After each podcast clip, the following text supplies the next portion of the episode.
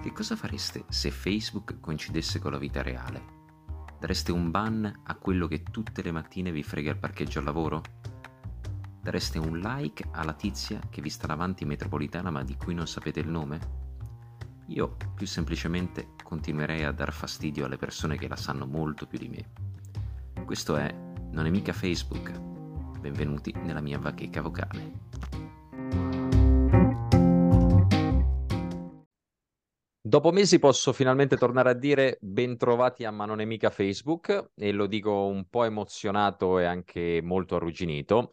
E vorrei partire però subito con l'attualità, perché nel corso di queste settimane abbiamo sentito parlare tantissimo di affitto, ma non nei termini che potremmo pensare, ovvero della condizione abitativa di circa 5 milioni e 200 mila italiani, almeno per i dati del 2019, ma dell'utero in affitto, che è un tema affrontate in maniera prettamente ideologica. Ecco, non parleremo di questo, ma invece questo podcast, in questo podcast vogliamo parlare proprio della condizione abitativa delle famiglie italiane, che è un tema che nel corso dei decenni, nonostante si leghi spesso a condizioni di insicurezza, povertà, disagio urbano, difficilmente viene ed è stato toccato dalla politica e dalle istituzioni.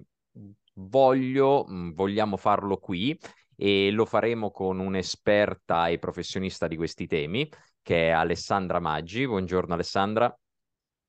Ciao Gianluca, buongiorno. Ciao, grazie di essere All... qui. Eh, grazie a te per l'invito. Eh, io, vabbè, sono Alessandra Maggi, ehm, sono la segretaria dell'Unione Inquilini di Radispoli e più in generale mi occupo di politiche abitative ormai da sei anni circa, e materia che quando capita a volte insegno anche all'università. Quindi, insomma, un impegno a tutto campo sulla materia abitativa. È un tema su cui anche scrivi, diciamo, perché è uscito da poco sia a livello cartaceo che online un tuo articolo su Giacomo in Italia, se non erro. Sì, sì, sì. Il numero è- si chiama Colpa della povertà ed è interamente dedicato, diciamo, ai temi della povertà che in questa fase storica chiaramente, diciamo, sono un po' la grande urgenza del nostro paese e sì, è uscito ora qualche giorno fa, il 24 marzo, in tutte le librerie d'Italia. Perfetto, allora lo ricordiamo e direi anche di partire subito con l'argomento facendo quella che è poi un'introduzione alla questione, ovvero di cosa parliamo quando parliamo di questione abitativa e magari portando anche qualche numero, quante famiglie sono interessate. Ok, allora vabbè, chiaramente quando parliamo di questione abitativa, di cosa parliamo apre uno scenario gigantesco e soprattutto in una fase in cui se guardiamo ai dati Nomisma, che è appunto l'ente che ogni anno produce degli ottimi report sulla condizione abitativa in Italia, ci rendiamo conto che la crisi abitativa, diciamo, inizia ad investire non più soltanto le famiglie in affitto, ma anche le famiglie che stanno ancora sostenendo un mutuo sulla prima casa. Eh, se si vedono i dati, diciamo, comparati tra il 2019 e il 2023, quindi chiaramente dei dati che fotografano la situazione pre durante e post pandemia, ci rendiamo conto che i ritardi e le difficoltà nel sostenimento delle spese per un'abitazione ehm, sono, diciamo, eh, gravi, eh, sia, diciamo, per quanto riguarda l'acquisto della prima casa che per le famiglie eh, in locazione. Chiaramente è un tema che si lega inevitabilmente ai temi della povertà, che eh, nel nostro paese è in una fase di profonda recrudescenza e eh, nel 2021, secondo i dati Istat, ha raggiunto i livelli più alti dal 2005 nel nostro paese, complice chiaramente gli effetti della pandemia e delle varie chiusure che sono state disposte giustamente per tutelare la salute pubblica, ma che chiaramente hanno avuto poi un grande impatto nella nostra economia interna. Um, quindi quando parliamo di questione abitativa dobbiamo necessariamente citare anche i dati sulla povertà.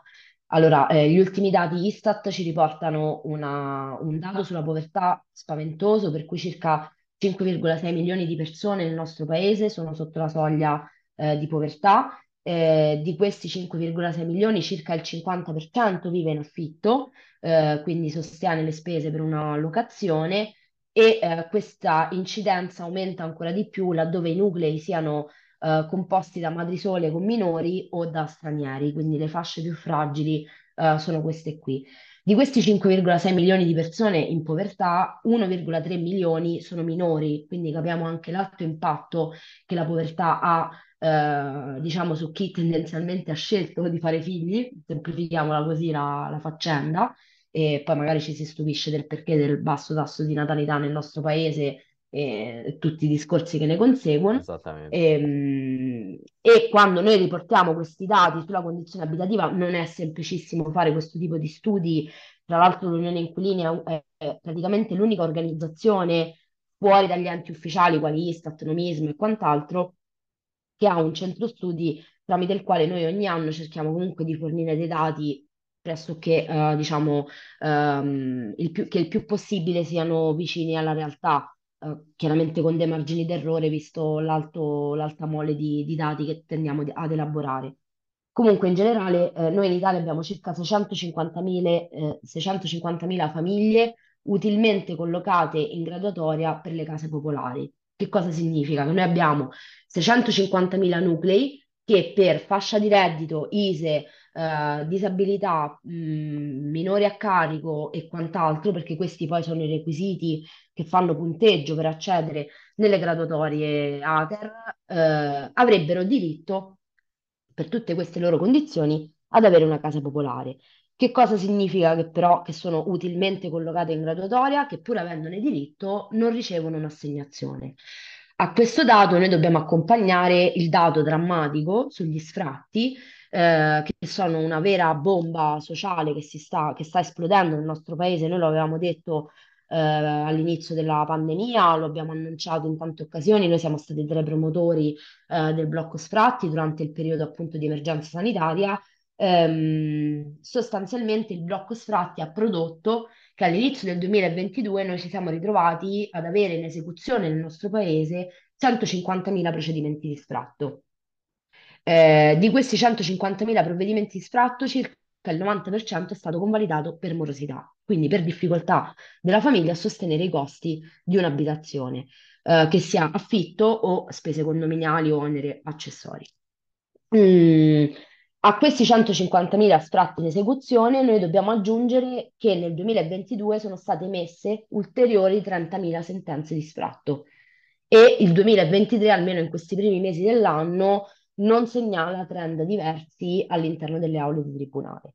Quindi capiamo bene, insomma, che è un fenomeno che complessivamente coinvolge circa 2 milioni, 2 milioni e mezzo di famiglie, eh, non riusciamo insomma poi a dare un, di persone, scusami, non di famiglia, a dare un dato proprio esatto al centesimo e quindi insomma è un problema molto serio per il quale la politica poco o niente sta facendo, eh, come non lo ha fatto Esatto. negli anni precedenti, meno che mai lo sta facendo in questa fase il governo Meloni.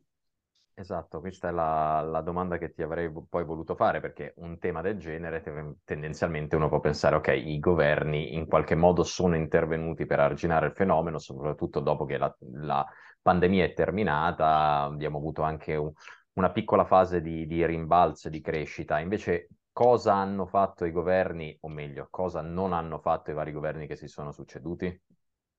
Allora, mh, prima di passare, diciamo, a un'analisi delle misure che sono state adottate in materia, ehm, faccio una piccola digressione rispetto a- al proprio articolo che è uscito dentro Giacobin Italia, in cui la redazione, la casa editrice ha deciso di eh, scrivere un occhiello eh, che a mio avviso è anche fraintendibile, nel senso che il mio articolo si intitola La questione proprietaria e eh, nell'occhiello non scritto da me, lo specifico, si parla di ideologia proprietaria. Su questo sento il bisogno di fare una precisazione, perché molto spesso il tema della morosità degli inquilini o dei procedimenti di sfratto è interamente narrato nell'ottica per cui da un lato c'è un furbetto che si è approfittato del proprietario di casa e dall'altro lato c'è il proprietario di casa vittima di questo furbetto. Ora, diciamo che da un lato il furbetto non esiste, nel senso che, o almeno se esiste, è una minimissima parte eh, della grande platea di persone che si trovano in precarietà abitativa.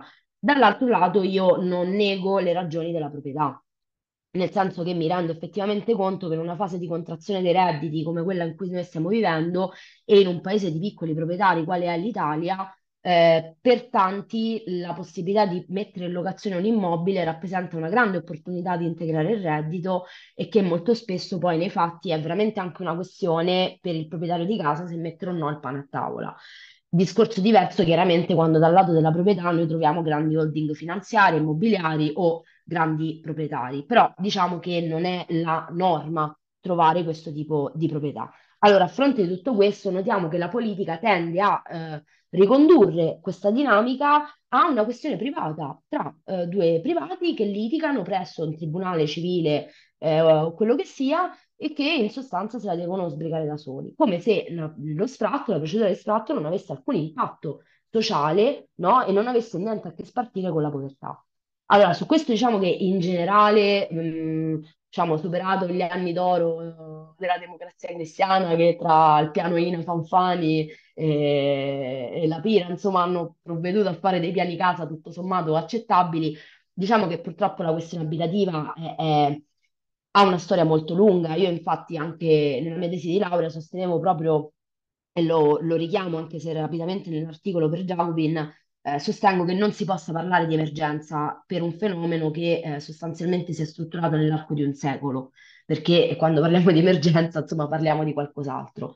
E, mm, e non è un tempo- e non possiamo neanche parlare di crisi intendendola come un temporaneo malfunzionamento del sistema, è piuttosto una condizione strutturale, per la quale mh, mi sento di dire non è che qualcuno ha fatto bene e qualcuno ha fatto male, nessuno ha fatto niente.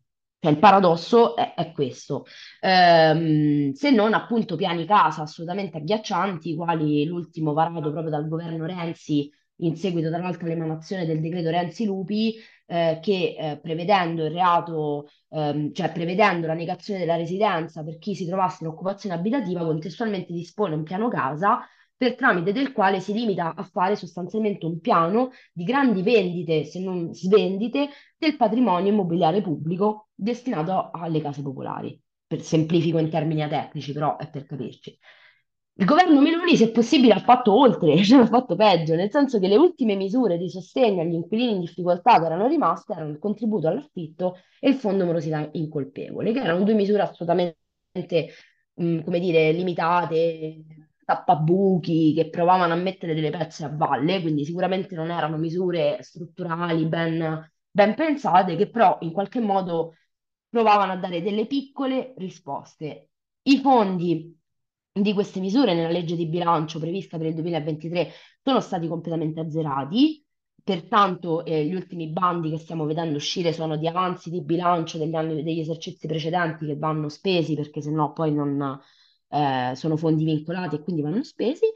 E quindi fine, non c'è altra previsione. Salvini al governo mh, non dà perché appunto lui è il ministro competente in quanto ministro delle infrastrutture, non sta dando poi de- delle risposte concrete se non qualche proclama eh, stile suo in televisione.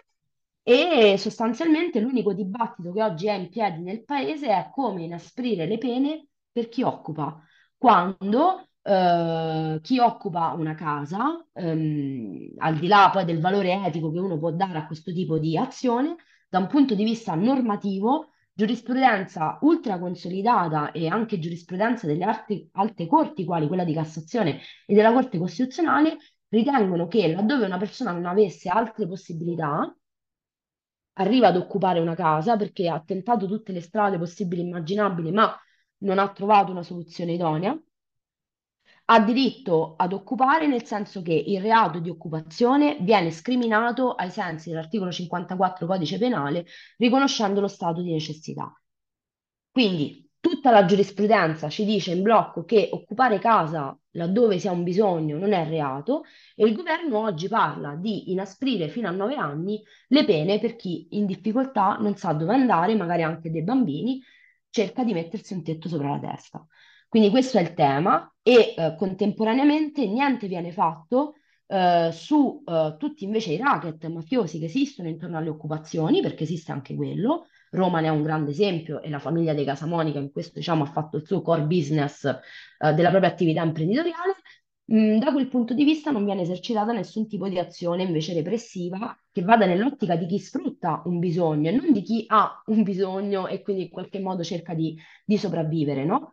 Eh, quindi è una situazione assolutamente agghiacciante. C'è la questione ormai inveterata di Casa Pound, che non viene sgomberata, però a proposito, de, a proposito di... Sì, sì. E, mh, hai parlato di, di, chi occupa, hai parlato di persone, visto che non trattiamo solo di norme e, di norme e numeri. Eh, quali sono le storie, una storia magari in particolare di alcune di, di queste persone in difficoltà, di chi si trova in questa situazione? Ma allora, diciamo che dopo sei anni di sportello di, di storie ci potrei scrivere libri perché ne ho viste talmente tante che eh, veramente potrei, potrei scriverne un'enciclopedia di umanità che mi sono ritrovata agli sportelli. Una storia a cui sono particolarmente affezionata è quella di, di Giovanna, nome di fantasia, che è il primo sfratto che ho seguito alla Dispoli, che è una storia secondo me proprio emblematica di quello che è il dramma della precarietà abitativa. Si trattava di una mamma da sola con tre bambine eh, che aveva perso il lavoro durante il lockdown, si era poi reinventata eh, con um, questi meccanismi di network marketing, eh, di vendita di bibitoni per dimagrire e che sostanzialmente era rimasta praticamente senza reddito dopo aver allontanato durante proprio il periodo di lockdown il padre delle bambine da casa perché appunto ehm, l'uomo era violento nei suoi confronti e agiva dei maltrattamenti nei confronti di lei e poi chiaramente forme di violenza assistita da parte delle, delle figlie minori, no? E le arriva il procedimento di sfratto, lei viene sfratto sospeso, poi mh, appunto per la sospensione prevista durante la pandemia, eh, viene al mio sportello che era mortificata perché poi sostanzialmente non c'è appunto quell'idea del furbetto, no? Che è contento di aver fregato il prossimo, ma si tratta comunque di gente che vive dei drammi. Mi porta le buste paga, mi fa vedere la sua condizione economica, mi dice io con il network marketing e qualcosina di reddito di cittadinanza, se tutto va bene, io riesco a mettere insieme 900 euro al mese, che chiaramente avendo tre bambine e eh, no, la spesa, il mangiare, la scuola, oltretutto in piena pandemia, prendi il tablet, prendi il telefonino perché sennò le bimbe non, non seguono la didattica, dice io non ce l'ho fatta a pagare l'affitto e chiaramente poi tra il pane a tavola e l'affitto uno poi mette il pane a tavola e questa è la storia che più mi è rimasta nel cuore, è finita bene, siamo riusciti ad ottenere un'assegnazione in emergenza di una casa popolare e adesso questo le ha consentito di riprendere in mano la sua vita, di rompere un ciclo di violenza e anche di garantire alle sue figlie un futuro sicuramente diverso. Um, quindi quella è la storia che poi più mi è rimasta a cuore. Te ne potrei raccontare tantissime, la cosa che mi sento di segnalare è che in questa fase storica quello che mi sta colpendo molto è che si rivolgono agli sportello professionisti, cioè persone che avevano anche delle possibilità di reddito medio-alte, eh, persone che si potevano permettere di pagare anche 1000-1500 euro di affitto al mese e che stanno scivolando repentinamente sotto la soglia di povertà.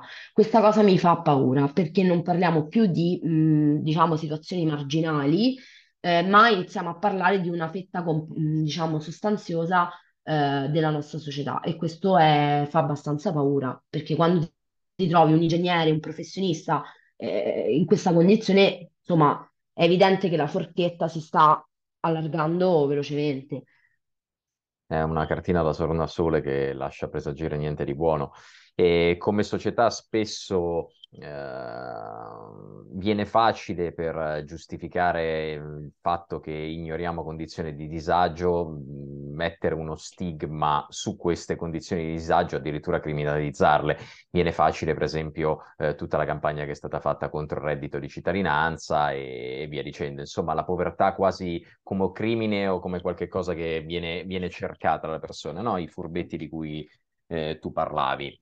E mh, eh, altro elemento che hai messo è che spesso vengono definite crisi, cose, elementi che invece sono, sono strutturali e sono di, di, lunghissima data. Ecco, però passando alla fase, eh, diciamo, la par constru- pars construens, eh, diciamo, la fase eh, propositiva, e che cosa secondo te andrebbe fatto, se ci sono modelli che possiamo prendere ad esempio, e oh, quali sono anche le piccole e grandi cose che potrebbero innanzitutto essere fatte sin da subito? Ok, allora, vabbè, qui nuovamente mi stai chiedendo dove è nato il mondo. Eh, sì, tendenzialmente è, è, è il motivo di questo podcast è fare queste domande così ampie, diciamo. No, no, no, però è, è interessante sempre confrontarsi su, su questa roba qui. No, allora diciamo che eh, gli interventi chiaramente possono avere diverse direttrici e diversi, diversi obiettivi. Ehm, senza dubbio, nell'immediato sarebbe necessario intervenire contene- ehm, per contenere quello che è il mercato delle locazioni tra prezzi assolutamente fuori da, da ogni logica, eh, soprattutto in città magari particolari, penso a Bologna, Roma, Pisa, eh, città anche universitarie dove Padova, dove il mercato degli affitti è completamente fuori controllo ed è in atto una palese speculazione da parte dei proprietari di casa. Eh, io mh, vedo ogni giorno mh, annunci completamente fuori da, da ogni regola, da ogni norma e da ogni forma di buonsenso. Quindi sicuramente intervenire in maniera importante, eh, reintroducendo appunto eh, forme di contenimento del libero mercato da un punto di vista economico e eh, andare a regolamentare in maniera più stringente quello che è il mercato degli affitti brevi sarebbe assolutamente necessario. Poi anche qui purtroppo uno fa sempre la Cassandra, nel senso che quando arrivò in Italia Airbnb si disse occhio perché questa roba qua rischia di diventare una bolla speculativa e così è stato e nessuno ci ha dato retta. Um, quindi questo sicuramente dal punto di vista del mercato delle locazioni private, volendo pensare anche a forme di indennizzo per la proprietà, per uh, riattivare un po' di fiducia nelle locazioni a lungo termine, si potrebbe pensare a forme di garanzia pubbliche eh, laddove gli inquilini poi non riescano effettivamente no, a sostenere in regola i canoni. Questa potrebbe essere un'altra possibilità.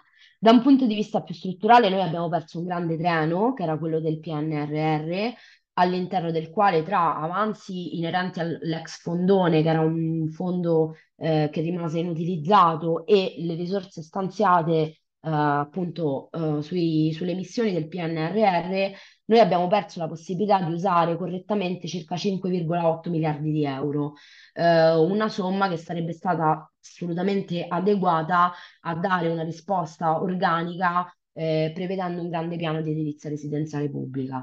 E, ehm, questo treno è stato perso perché? Perché si è scelto di usare um, queste risorse per l'ennesima volta per rispondere alle esigenze, eh, diciamo, della crisi del mercato edilizio. Eh, si è previsto il social housing, si sono previste tante forme anche di rigenerazione e di riqualificazione che assolutamente poco hanno a che spartire con gli obiettivi che invece la, le missioni individuavano.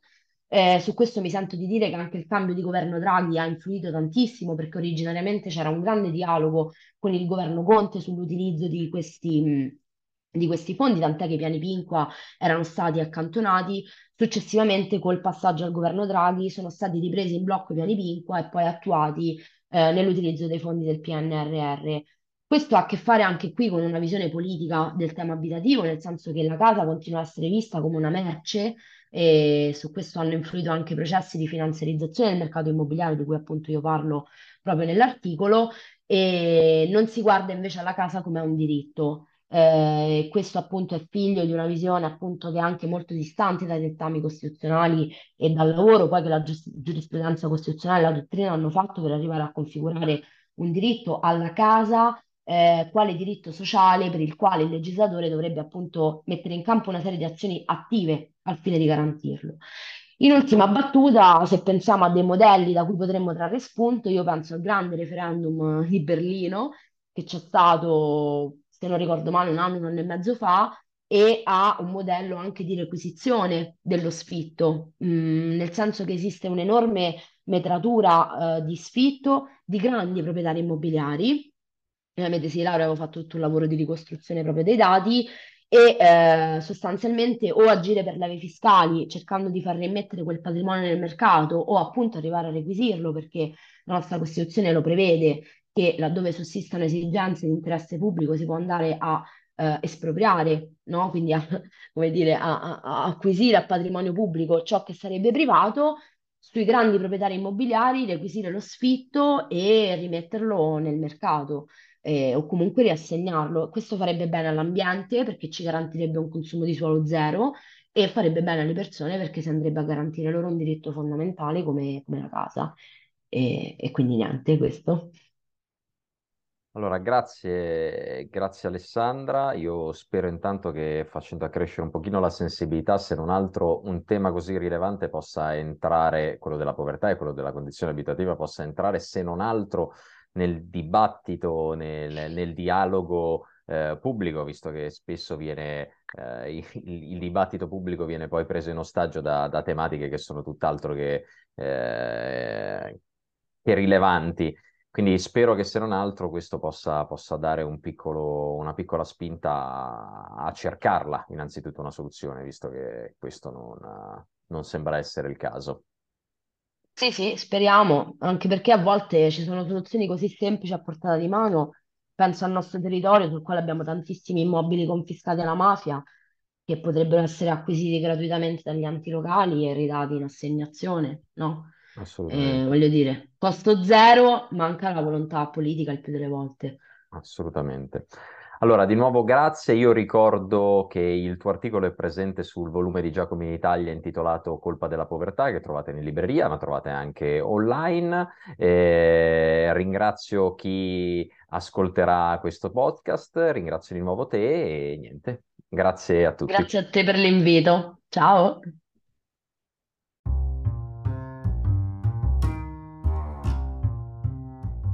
Se questo fosse veramente un social, adesso sarebbe arrivato il momento per farmi presente che ho scritto quale con l'apostrofo, che ci sono cose ben più importanti da affrontare e per mia madre per dirmi che sono bravissimo. Quello che invece vi suggerisco è di andare sui miei canali social che trovate in descrizione per commentare questo episodio, per fare le vostre riflessioni, per criticarmi. Avrete a disposizione qualche minuto della prossima puntata in diretta per presentarmi tutte le vostre opinioni. Questo è Non è mica Facebook, io sono Gianluca Frattini e voi siete degli ascoltatori spero incuriositi.